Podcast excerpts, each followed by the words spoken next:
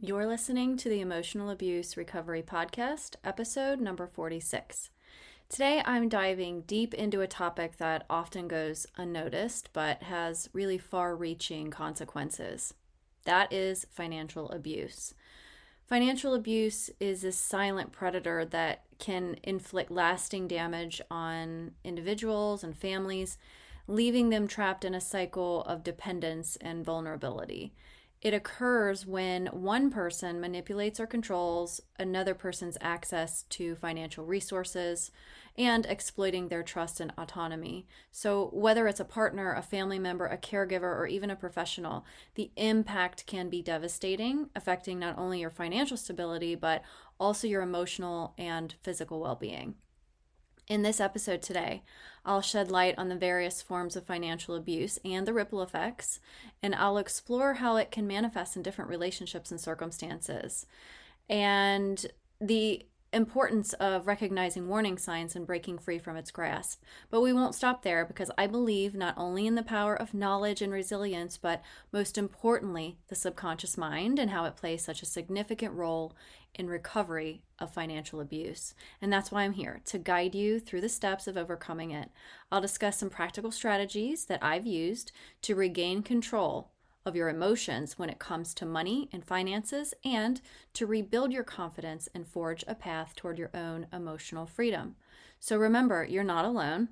By shedding light on this often hidden issue, we can break the cycle and empower ourselves and others to create a brighter, more prosperous future. So let's get started on this transformative path of overcoming financial abuse. And remember, your financial well being matters. Your emotional well being matters, and you have the power to transform them both. Welcome to the Emotional Abuse Recovery Podcast, a podcast specifically designed to help you heal after a toxic or narcissistic relationship. This podcast teaches you to use your subconscious mind to go from feeling stuck to set free. In here, you will learn how to use the power of your own mind to free yourself from emotional pain, move forward with confidence, and experience the inner peace you deserve in your healing journey after emotional abuse. I'm your host and subconscious reprogramming coach, Allison Dagney. So let's get started. So, if this is the first time that you're hearing this podcast, I want to introduce myself and let you know that I experienced financial abuse myself. My name is Allison Dagney, and I married at a very young age when I was just 21. And I lost my financial freedom within about five years of being in that relationship with my abuser. I was coerced into becoming a stay at home mom and quitting the career that I had built as soon as I had graduated college. I was working in a very successful human resources position in a Fortune 500 company, and I made my own money. I was financially independent and could fully support myself, but it didn't last long. I ended up getting pregnant and I quit my job by the heavy pressure of my then husband and his very controlling family. Now, I want to be very clear here. I did want to be home with my daughter when she was born. I did want to stay home and raise her. But there were parts of me that really did long to continue my career, maybe even on a part time basis, and maintain my own financial independence. So, even though I was highly pressured into becoming a stay at home mom, I also made the choice myself and I don't regret it one bit. However, when this happened is when I realized that I completely lost any sense of financial freedom I once had. So I learned this very quickly as the dynamics in our relationship changed dramatically. He made the money and I didn't, so he had the power and not me. I was no longer making money. I was no longer contributing financially, and I was completely at the mercy of my then husband. So during the course of our marriage, the financial abuse got worse and worse. And I do talk a lot about this in my book, When Tears Leave Scars. So if you'd like to read more about it, you can get a copy on Amazon. But essentially, I experienced the guilt trips about spending money. My ex not allowing me to spend on certain things, and him scrutinizing receipts, constantly watching what I was purchasing, and even threats to take away my account access or credit cards in replacement for like an allowance if I needed to purchase things that were needs for our family or for myself if I didn't follow his rules, basically. So there was a lot of hypocrisy when it came to what could be purchased, where he would freely spend what he felt was necessary for him. Those same rules did not apply to me, and I had to sacrifice what I wanted or what I needed. So, financial abuse takes many forms. You could be financially abused how I was, where you really don't have access to money, you do not make the money, and you are controlled with how you spend it. Or it could be something where maybe you do have the money and the other person guilts you into giving them money or into paying their bills or bailing them out or to do things for them using your financial resources. So, I want to be very clear here that financial abuse can look a lot of different ways, but ultimately it's about one person exerting control of money using abusive tactics like guilt, manipulation, coercion, threats, and things like that. Money isn't um, the thing that abuses you, it's the abuser that uses the money, which is a tool. So, money can be used for lots of things. It can be used to hurt people or it can be used for good. So, um, it's important to, to recognize that money isn't the bad thing here, it's the um, person who's using it as a source of control. So, when this happens, the victims of financial abuse feel things like fear and anxiety. And money is something no one can really live without. So there's a constant nagging reminder of that fear and that anxiety just about every day. So there are bills to be paid and groceries to be purchased, and money cannot be ignored because we can't get away from it. So when financial abuse is present in a relationship, so are the constant negative emotions about it. And resulting from those emotions will be your behaviors. If you're experiencing fear about spending money or about saving it or bill paying or whatever, that will impact your behaviors. You might avoid looking at your finances. You could be an emotional spender. You might refuse to spend or refuse to save. There are so many residual effects coming from your emotions in the form of behaviors, many of which you wouldn't choose if it were for weren't for the financial abuse. So that's why it's important to recognize the impact of your subconscious mind so you can change how you feel and change how you behave around that. So I remember having this overhanging cloud that just followed me everywhere I went after I escaped my abuser. And that cloud was all about money. Even though I was no longer required to follow the rules of my ex husband, I was still scared out of my mind when it came to money, to spending it, to saving it, to paying bills. Really, everything about money totally freaked me out. It wasn't like a surprise that snuck up on me. I was constantly reminded about my fear around money because money or aspects of money was all around me. And as I said before, bills, income, groceries, items for the kids and myself. So this just wouldn't go away, right? He had created an environment of fear of spending money for me. So that is what lingered after I escaped until I reprogrammed my mind in a different way so that that fear was no longer present. So, some things I personally experienced were a reluctance to purchase items that were above his standards, not mine. I really didn't even know what my standards were, so realizing what my standards were was actually a part of the process that happened once I was no longer under his control. Another thing I experienced was me personally making excuses because when you look hard enough, you'll find all the excuses in the world if it helps you avoid feeling uncomfortable. And I did this because it felt safer. I don't need it. I can go without that. They need it more than me. These are all just thought habits that were going through my mind. Thought habits that were deeply ingrained in my subconscious mind that were intended for my abuser's control over me and how I interacted with money so that it would suit his needs.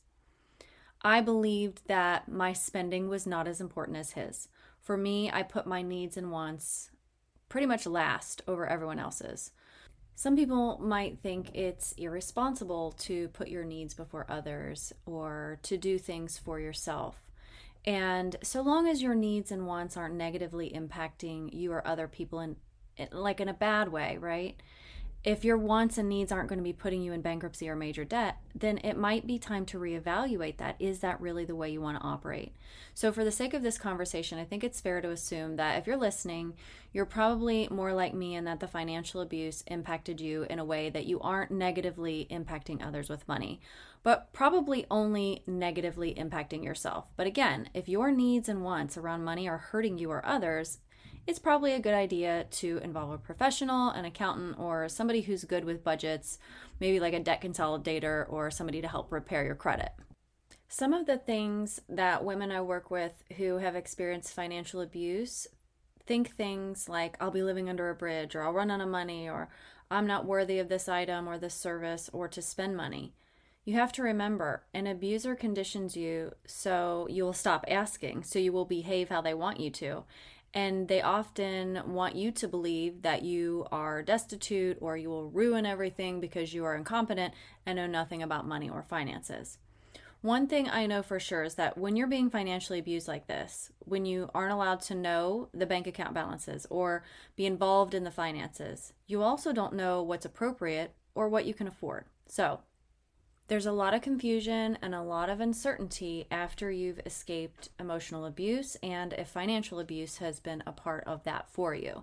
So, I have three steps, three simple steps that you can take today to help you move yourself from that feeling of fear, worry, and anxiety when it comes to money so that you can help yourself recover from this. So, the first thing is to take action.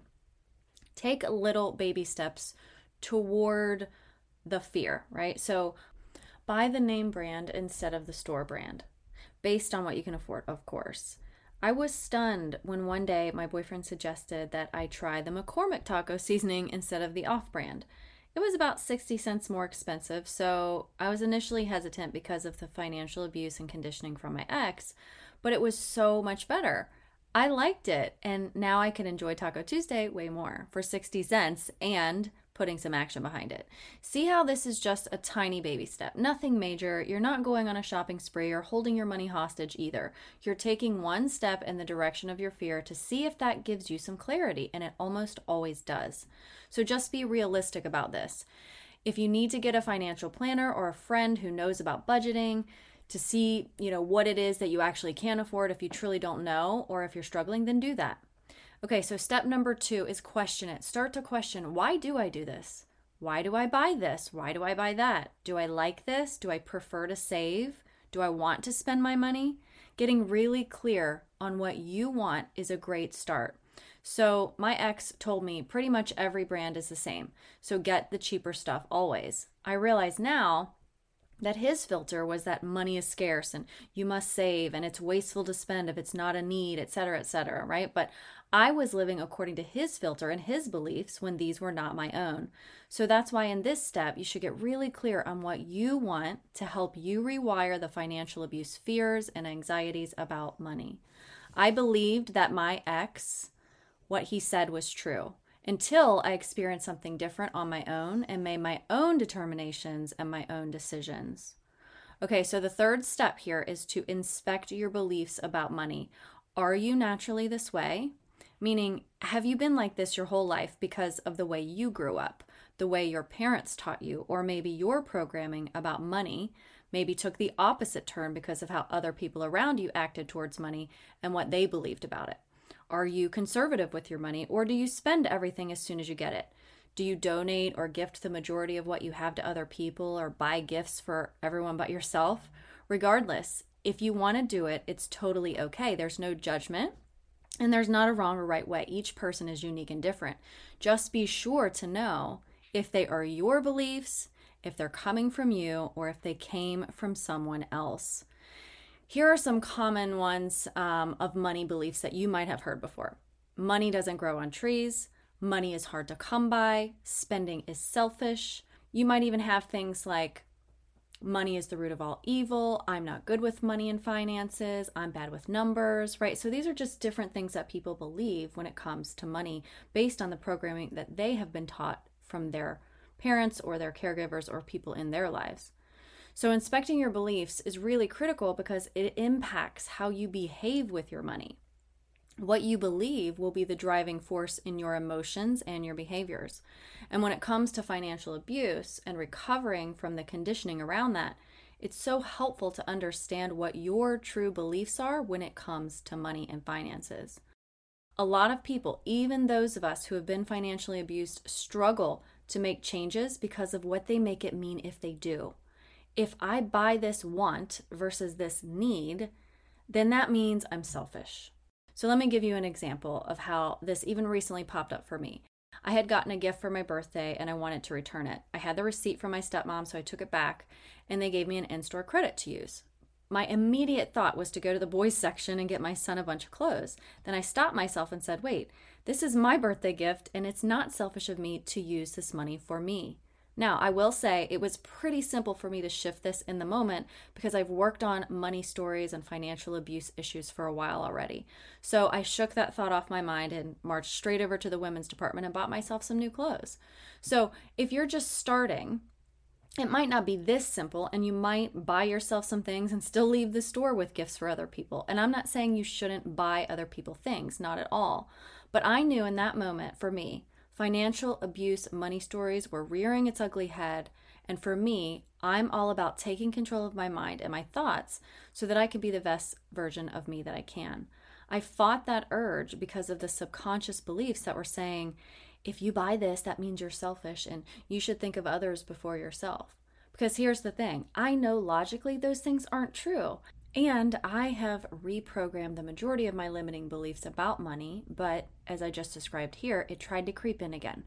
Luckily for me, it was no longer an automatic, but just a quick blip in my mind that I could ignore, leaving me feeling stress and guilt free. Wouldn't you love that? So you might be wondering, like, well, how does this happen? How do I get these um, limiting beliefs programmed into me? And it's because of the times that the person who financially abused you said things, um, did things, had behaviors like, for instance, constantly checking your receipts or constantly checking the bank statements to see what you've spent, it instills a lack of trust. And for you, um, that makes you believe maybe that you aren't trustworthy or that you can't handle it. And the distinguishing factor here for a lot of people is that when a abuser is trying to control you, oftentimes what they will do is um, make this a very unbalanced situation. So they will spend what they feel like is important for them, but for you, it's totally different and not okay.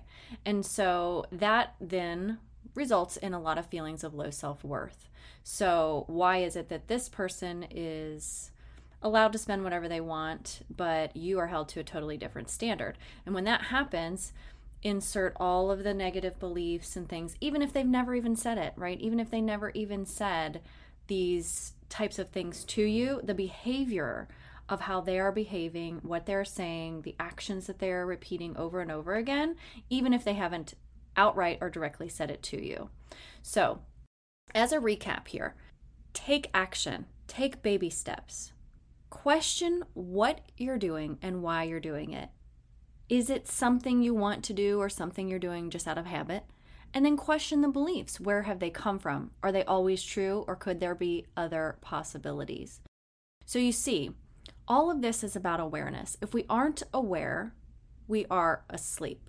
If we are asleep, we're like walking zombies in this world. No idea if what we're doing is intentional or just a program running the show. So let's get into the better habit of questioning things that go on in our heads and make changes that suit our lives for the best. And if you'd like help with this and to explore subconscious reprogramming for your own emotional abuse recovery, just schedule a free consultation with me from the link in the show notes or send me a DM on Instagram or Facebook. Talk to you next week. Thank you for being here with me today in the Emotional Abuse Recovery Podcast. I hope you found value here with me. If this podcast episode was helpful to you, I'd love for you to hit subscribe and leave me a review. My goal is to help you go from feeling stuck to set free. You can find me on Instagram and Facebook, and you can check out whentearsleavescars.com for more resources and information help you with your own emotional abuse recovery. Until next time, here's to believing in